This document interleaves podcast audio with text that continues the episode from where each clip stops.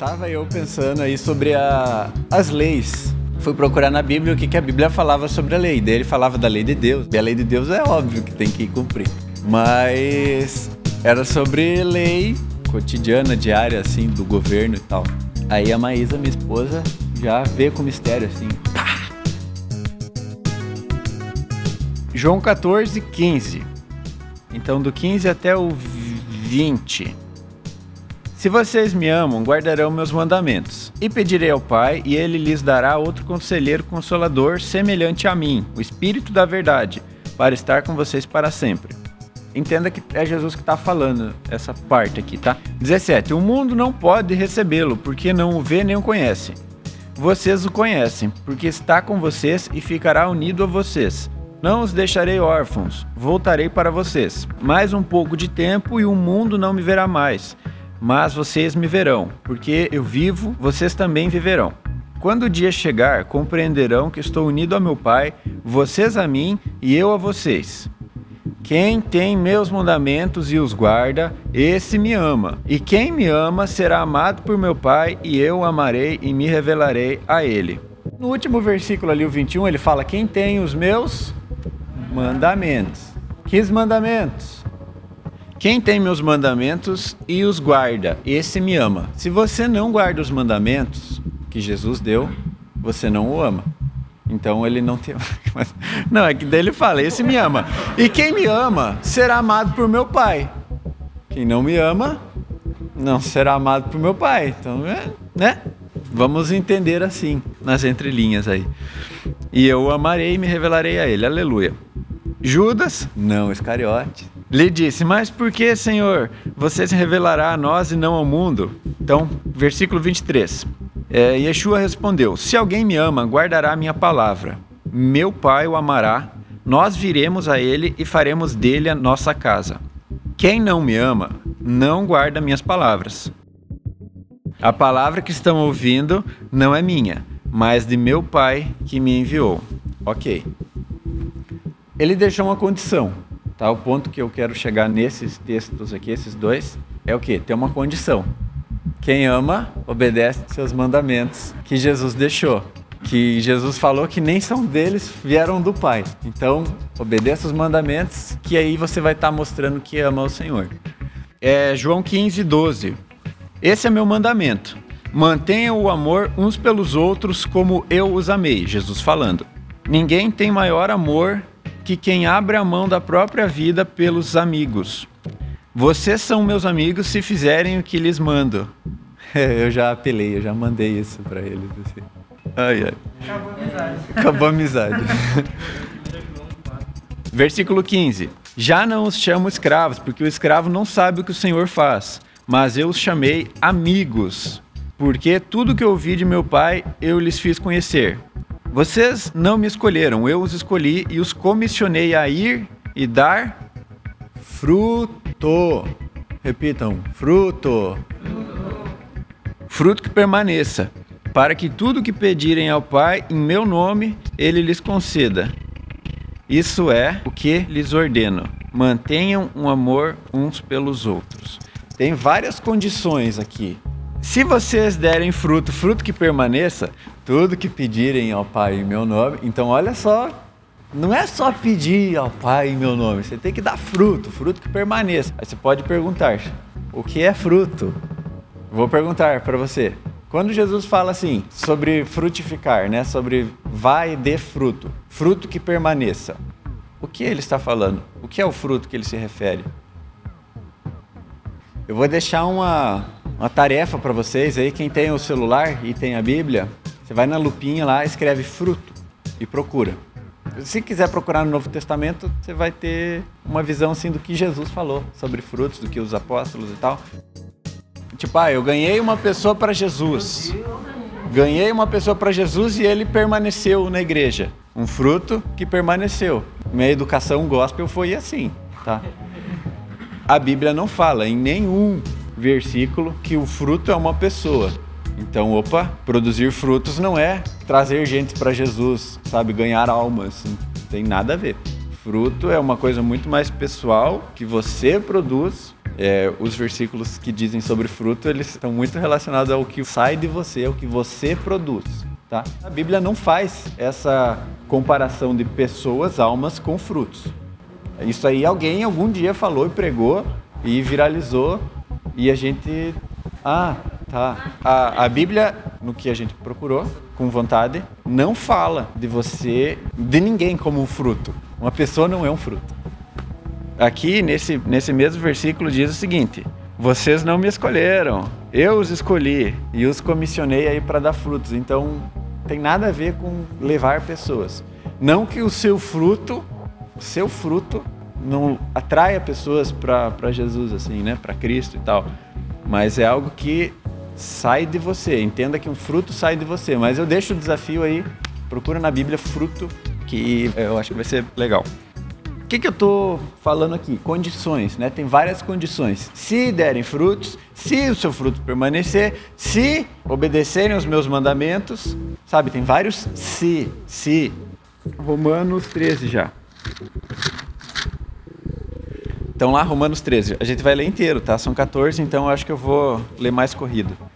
Todos devem obedecer às autoridades do governo não há autoridade que não proceda de Deus. As autoridades existentes foram colocadas onde estão por Deus.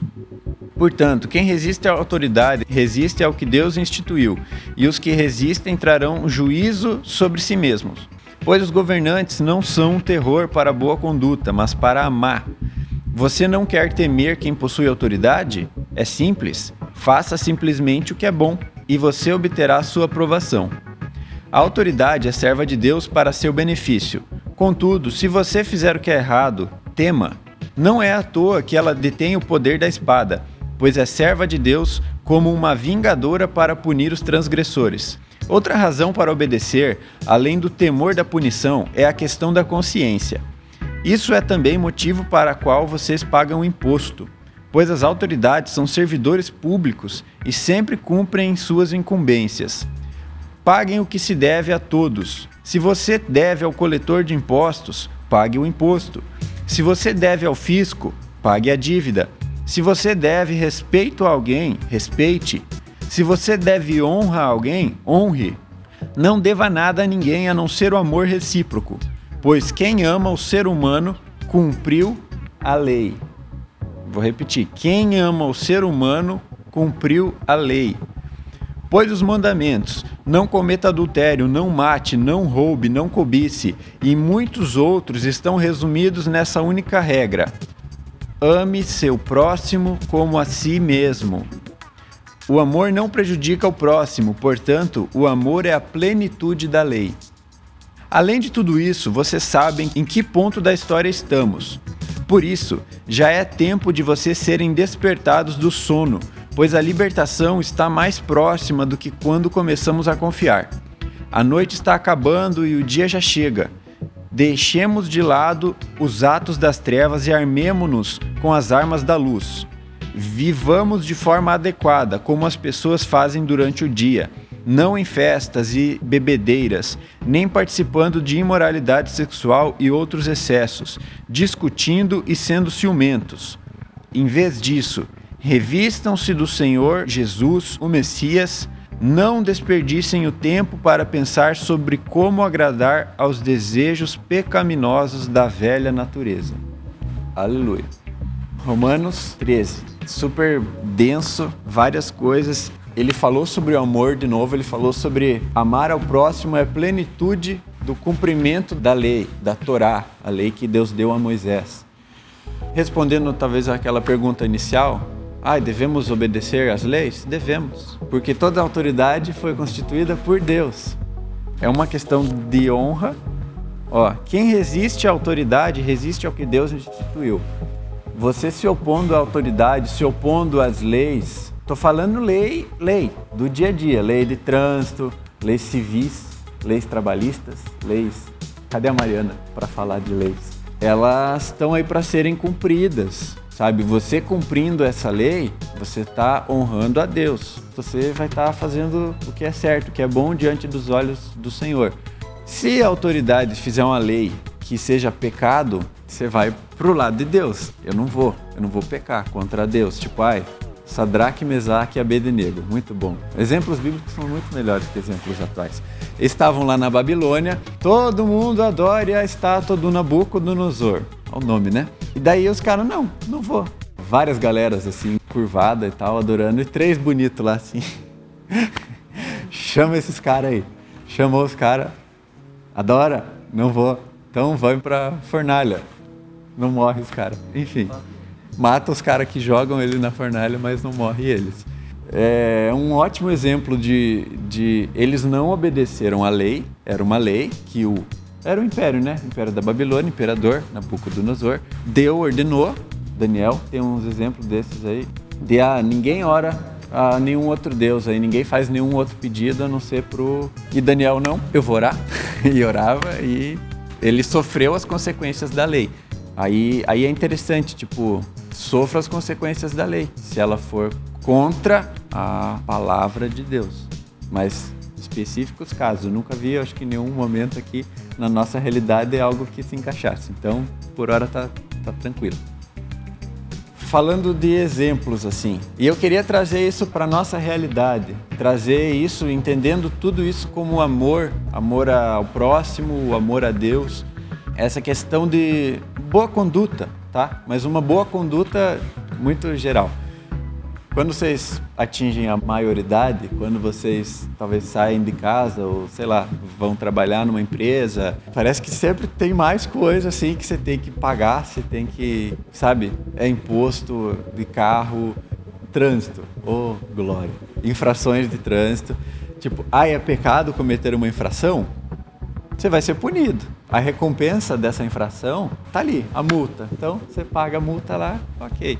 Tá, aí se eu furar o sinal aqui onde não tem pardal, onde não tem o radarzinho lá que me dá multa, é pecado? É infração? É uma infração ou não é uma infração? É uma infração. Ninguém te pegou, mas a sua consciência te pegou. A gente viu aqui, ó. Outra razão para obedecer, além do temor da punição, é a questão da consciência. É, se a tua consciência já te condenou, meu filho, você pecou. você sabia fazer o bem, não fez. E, cara, e daí pra frente tem muita coisa. Andei sem cinto. Ai, mas o cinto. Ai, mas eu tô atrás. Colei na prova. Maísa falou que colar na prova é, é crime. Na universidade é. É crime. Ai, ainda bem que Chama a Polícia Federal. Produtos é, é, um conflito, assim. Tipo, eu, eu sempre trabalhei com computador, você sempre precisa de programa para usar. O maldito do craqueado. Você vê uma empresa que paga um programa, só se a Receita Federal bater lá. Se não, mas, capaz. Como é chato assim aprender aqueles programas livres, assim, sabe? LibreOffice. Não, eu uso o Google. Glória a Deus que tem o Google. É, que o LibreOffice não dá para querer. Mas, cara, até, até nessas coisas, sabe? Tipo, outro dia o, o Henrique me deu uma puxada ali que eu falei do livro, né? Da gente comprar um, um e-book, né? Ou ter uma biblioteca virtual ali. Ele é. Já, já deu exemplo lá.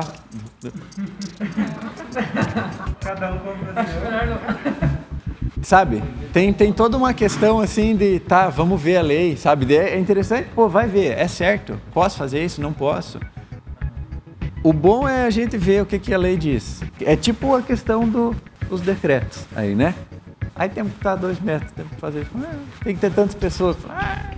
O que, que eu quero deixar para vocês hoje e para mim também, né? Não pensem que, que isso é, é só um em vocês, é um, um em mim também. Presta atenção no jeito que você conduz a vida. Ai, mas está todo mundo fazendo. É errado? Não faz. Não sabe se é errado? Olha na lei. Sabe, tem várias coisas que você sabe que não é certo. Tipo, coisas piratas. Sei lá, tem falsificações, tem, sei lá, qualquer infração. Uma infração de trânsito ou uma infração eu nem sei se dirigir sem carteira é uma infração de trânsito, porque, né? Você não tá nem com a carteira. Não vai por essa aí. Tem muita coisa assim que não é porque, ai, não me pegaram. Ai, ninguém tá vendo que isso não é errado. acho que um dos pontos que Jesus veio trazer, assim, é falar, meu amigo, não importa se ninguém tá vendo, se é errado, é errado. Eu tô vendo. Os olhos do Senhor estão sobre toda a terra. Daqui a pouco, nossa, cara, é empreender. Eu acho muito massa sabe? Tem um sonho no meu coração de empreender, mas quando você começa a ver as leis e tudo, e as coisas assim, tá, mas como é que eu faço? Como é que eu tiro a nota fiscal? Como é que não empreendi ainda, porque tipo, nossa, é tanta coisa que eu quero entender, sabe? Porque eu não quero só pegar e fazer saindo, sair fazendo, fazer saindo não dá. sair fazendo, sabe? Mas aí, poxa, eu não coleto os impostos, sabe? Eu tô, eu, eu não sou uma empresa, eu sou fora da lei, eu sou, entende? Na minha cabeça, isso importa e que você possa estar tá buscando em Deus assim, poxa, isso tá certo, sabe? Isso tá na lei, posso fazer, não posso fazer. Eu acredito assim que Deus ele é um Deus recompensador, óbvio. Se ele não for recompensar aqui, ele nos deu a esperança de uma recompensa na vida eterna. E eu acho que é essa que é a que importa, que é, é o foco. Talvez, ah, mas está todo mundo fazendo e está ganhando vários dinheiros. Talvez de verdade, o fato de você cumprir todas as leis, sabe, ter uma vida irrepreensível perante todos, não vai te deixar com muitos bens, não vai te deixar andando de, de vários carros importados aí e, e, tal, assim, não necessariamente, mas talvez não. Tá aí o exemplo de Jesus também, né? Que cadê os, os bens de Jesus aí? Não tinha nem onde botar a cabeça, coitado. tinha nem um travesseiro. Enfim, que a gente entenda né, essa palavra, entenda o que está escrito e não o que não está escrito. Ah, então eu não posso fazer. Não, entenda o que está escrito. Não fique botando palavra onde não está. Né? Mas vamos caminhar para esse lugar de cumprir a lei. Sabe? Eu acredito que Deus é bom, Ele é justo, recompensador, aleluia. E, e vamos lá. É um jeito da gente estar tá dando glória a Deus. Teve um dia no devocional que a gente estava falando sobre dar glória a Deus. Foi no convívio? Foi no convívio. Deixa eu abrir aqui porque porque eu acho que ele fala aqui. Aí já vamos encerrar. Se é que eu vou achar, né? Não vou achar. Aqui. Oh, aleluia. Gente, eu não sei como é que eu acho essas coisas, porque tipo, eu não tinha a mínima ideia onde é que tava. Se vocês permanecerem unidos a mim e minhas palavras a vocês, pedirão o que quiserem e lhes será concedido. Esse é um modo pelo qual meu Pai é glorificado, pelo fato de vocês darem muito fruto. Dessa forma, provarão ser meus discípulos. Já tem um jeito aqui que fala como dar glória a Deus, produzindo muito fruto. Eu acredito sim que essas. Ah, é aquilo que a gente, aquilo que sai da gente, como eu não estou falando sobre fruto hoje, não é exatamente o foco da palavra, eu acredito que o fruto é isso que a gente produz. Sim, os frutos do Espírito são frutos? Sim, os frutos do Espírito são frutos. Assim como tudo aquilo que sai de você, tá? Pode ser frutos podres ou pode ser frutos bons, frutos que permaneçam, frutos que, enfim, que agregam, né? Cada atitude sua, eu vejo que sim, pode ser um fruto. Até cada pensamento, aquilo que você produz, embora a Bíblia não nos compare a frutos, ela nos compara a árvore. Então, tem uma ligação com o fruto, é o que você produz, tudo que você produz. Aleluia! Era essa a palavra que eu tinha a compartilhar. Louvado seja Deus.